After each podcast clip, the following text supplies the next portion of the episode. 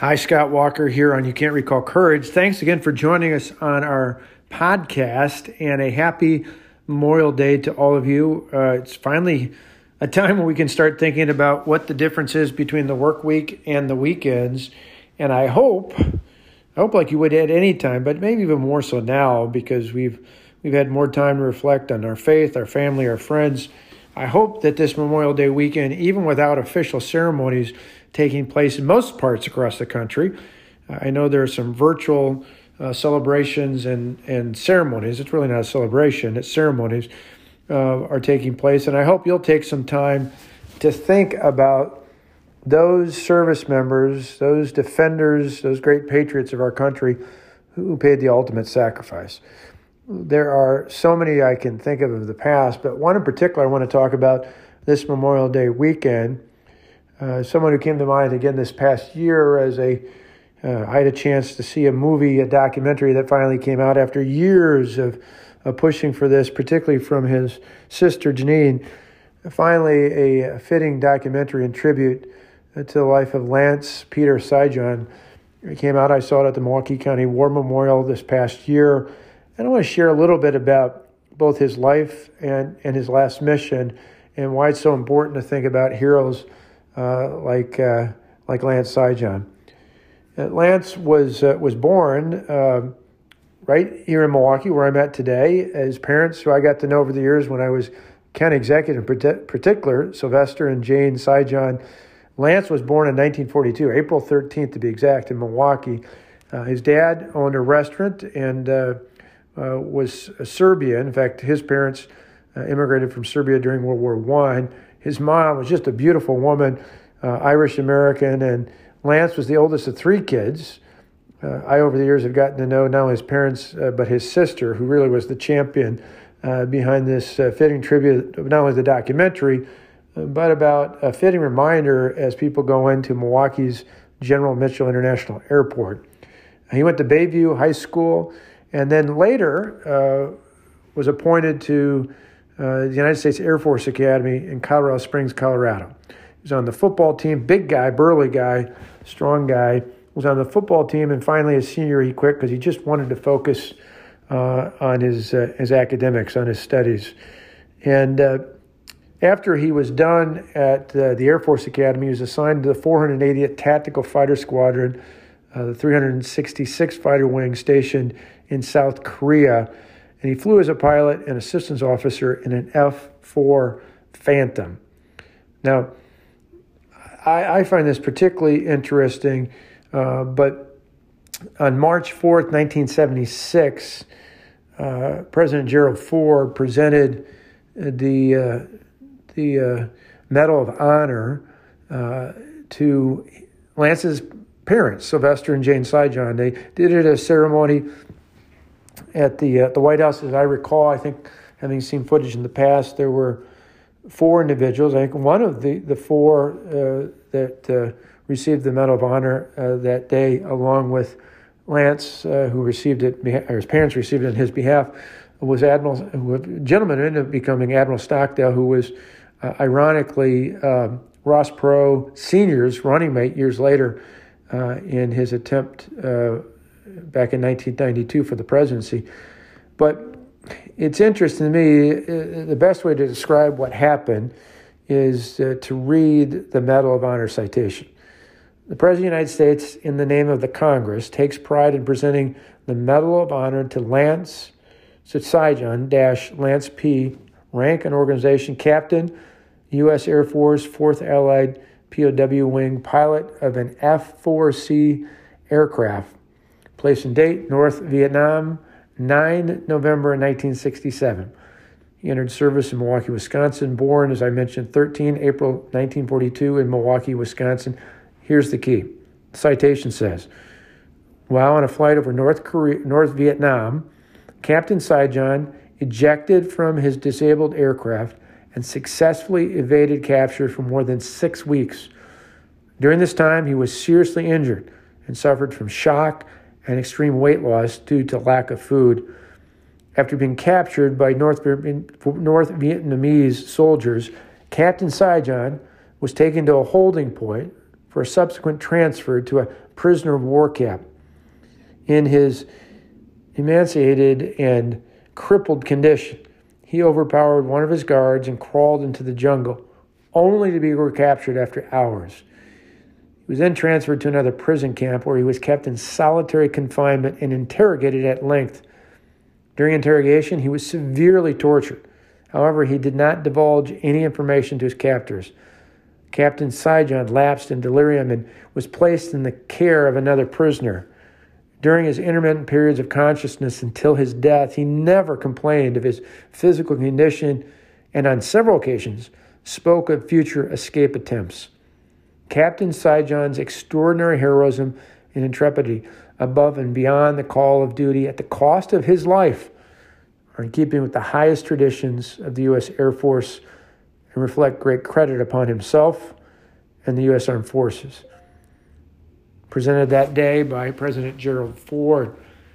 It's really remarkable uh, thinking about uh, this story because, again, this would be an amazing story no matter what. Uh, he was the the first uh, graduate of the United States Air Force Academy to receive the Medal of Honor. And so, in his honor, a cadet dormitory is now named Sijan Hall. It was dedicated on Memorial Day.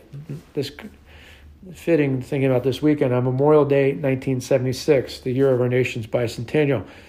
There have been a number of other tributes. Uh, scholarship was named in Milwaukee on his behalf. There's actually a a field in Milwaukee, uh, the city of Milwaukee, named after, dedicated after him, Sijan Playfield. Uh, there are a number of honors tied into the Serbian community. And uh, I, I, noticed over the years when I was in office long before governor, I'd been down at the 440th Airlift Wing. Up until recently, there was an F 4 Phantom, a jet fighter on display in front of the 440th, painted using the color scheme of the one that uh, Lance Sijan uh, flew in, in his missions. When the 440th, uh, back about a decade and a half ago, was relocated to Pope Air Force Base in North Carolina, uh, there was some talk about putting it down on the lakefront of Milwaukee at the Vietnam Veterans Memorial. In the end, though, they put it uh, about three years ago, just a little over three years ago. It was put uh, just off to the side uh, as you enter General Mitchell International Airport in Milwaukee, and an unbelievable, an unbelievable tribute. Again, major thanks and kudos to his sister, his beloved sister, uh, Jane, who or Janine, excuse me, who who put that all together. Not just moving it there, where it was got much more. Uh, attention. People could pull off. There's a post office there. You could see it on the way as you come into the airport. Uh, j- just remarkable. Uh, but but the ceremony she put together that day, there were even people, uh, folks parachuting out of airplanes. Uh, the program was amazing. I was honored to be a part of it. It's mentioned a little bit in the documentary. And then when we come back, I want to tell you a little bit about what a number of, of people who were there, including a number of prisoners of war, POWs, who, who knew Lance Sijan and knew what he went through. And one other amazing surprise guest who joined us at that special ceremony back in 2017. Just a reminder of the incredible sacrifice, not only of Sijan and of his family, but so many other great American heroes have done throughout the ages. We'll be right back. Hey, Scott Walker back on You Can't Recall Courage.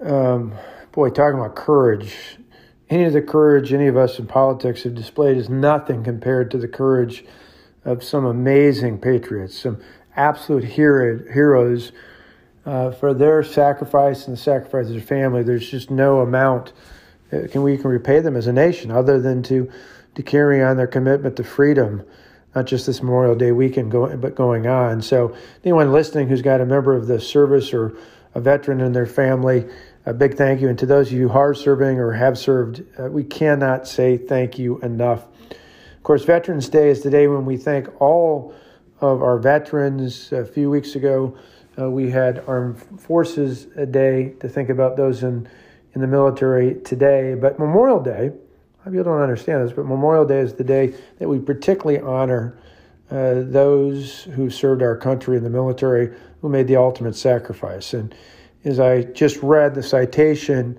uh, from President Ford given to Lance Sijan's family, uh, it's important to remember the incredible sacrifice. And I, I, mentioned his, his sister Janine did this fabulous job about three years ago.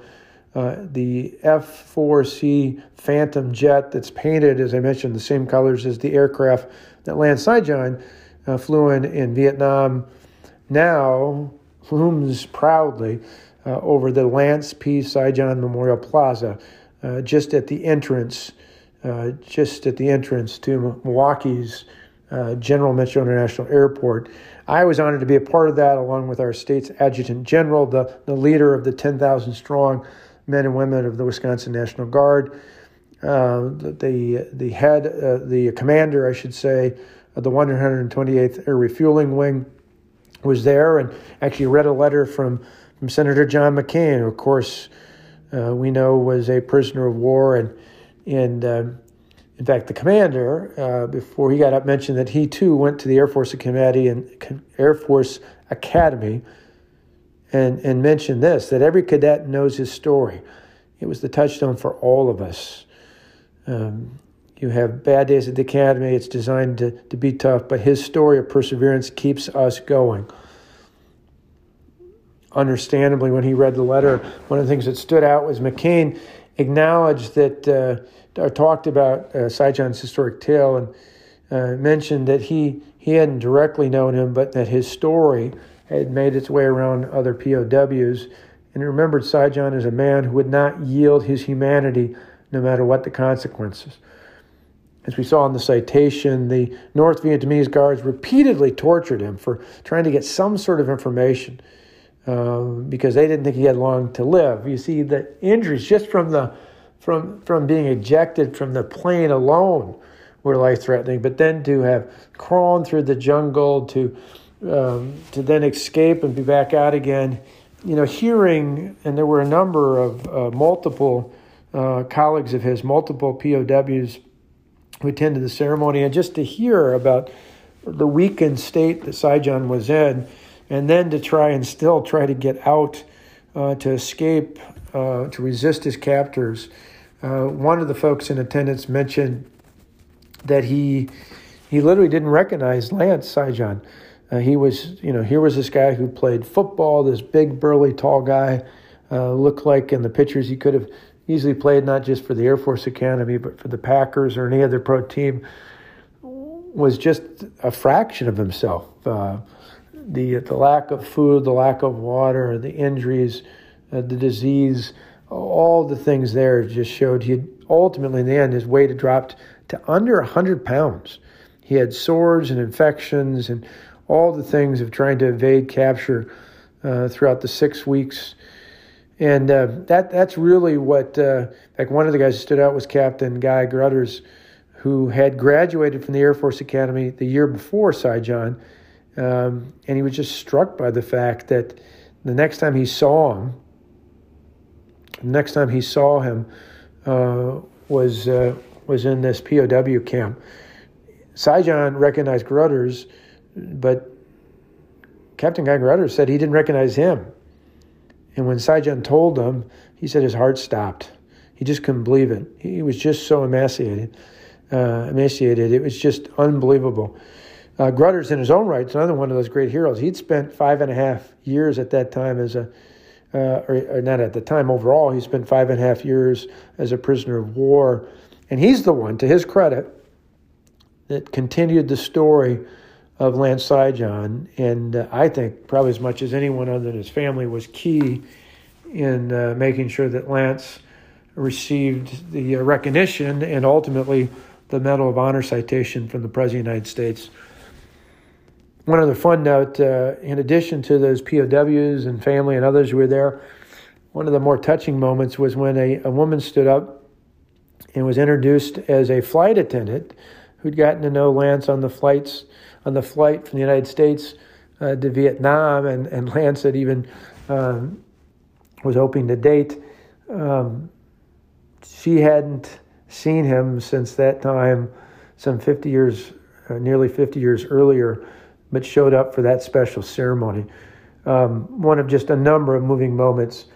I also thought back years before that, uh, long before I was governor, uh, there was an, a really fitting tribute made, a, a memorial uh, at uh, Lance's final resting place, the Lance Sijan Memorial Site at Arlington Park, not Arlington National, Arlington Park Cemetery, right on South 27th Street in Milwaukee. There's the, the tombstone is cut to look like uh, an airplane, a, an Air Force uh, airplane, and as part of the dedication of that tombstone and that plaza, uh, that site, uh, I, I, give credit to Ross Perot Sr. showed up. I remember it was pouring rain, incredible crowd, and there he stood uh, to pay tribute, knowing that uh, for Mr. Perot, it was one of the things he, he had tried to do was to save uh, people like Lance in Vietnam.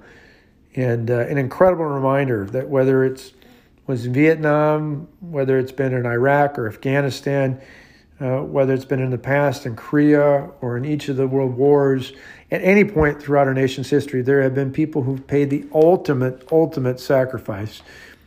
Today, we live in the land of the free because of the brave. Lance Sijan was one of the bravest of them all. Until next time, keep fighting for freedom. And let's say a special prayer not just for the, those lost souls, but the families they left behind, and continue to pray for those fighting in harm's way, even as we speak.